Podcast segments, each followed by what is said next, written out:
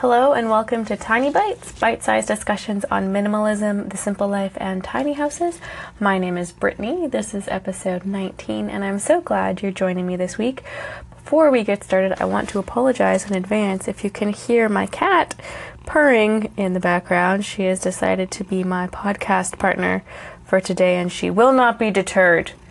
But anyway, today may or may not know is Valentine's Day, and whether you are in a relationship or not, I wanted to explore the idea of applying minimalism to our personal relationships, uh, platonic or otherwise. And so we all know the purpose of minimalism is to edit down our lives to what is essential and to what we can't live without. And I think that this logic can also be applied to the relationships that we have in our own lives.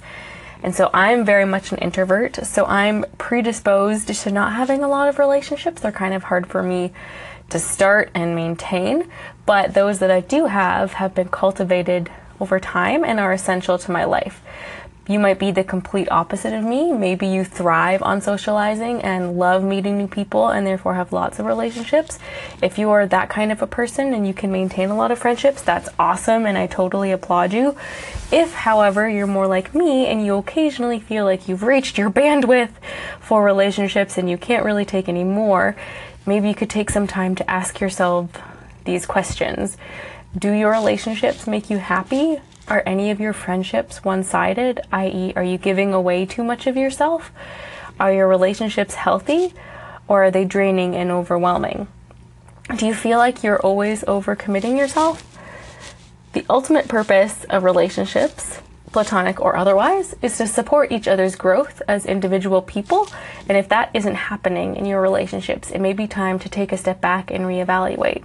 So, here are some steps you can take towards creating healthy minimalist relationships. Step number one create sustainable boundaries. Like I said, all relationships are two way streets, and there's no benefit to you being selfless and giving.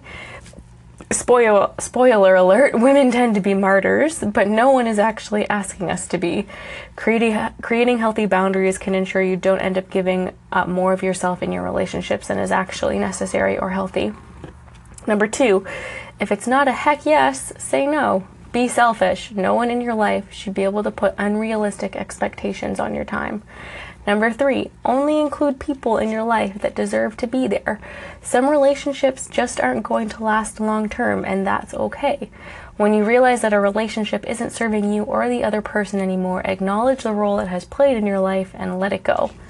And number four, aim for quality over quantity. Your personal relationships should be the one of the most fulfilling areas of your life. This means that most likely a smaller number of deep and meaningful relationships will be more rewarding in the long term than a larger number of superficial relationships.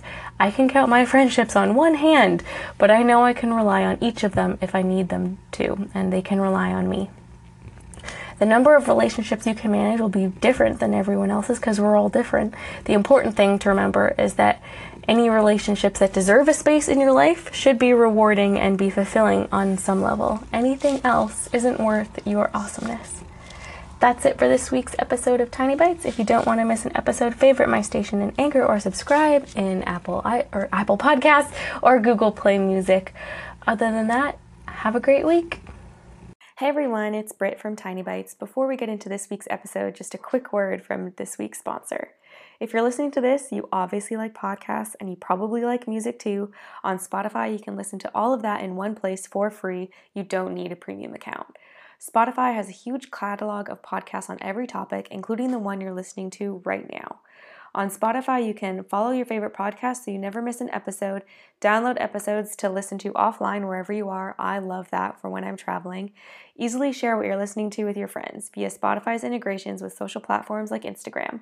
Just search for Tiny Bites on the Spotify app or browse podcasts in the Your Library tab and follow me so you never miss an episode of Tiny Bites. Spotify is the world's leading music streaming service, and now it can be your go to for podcasts too.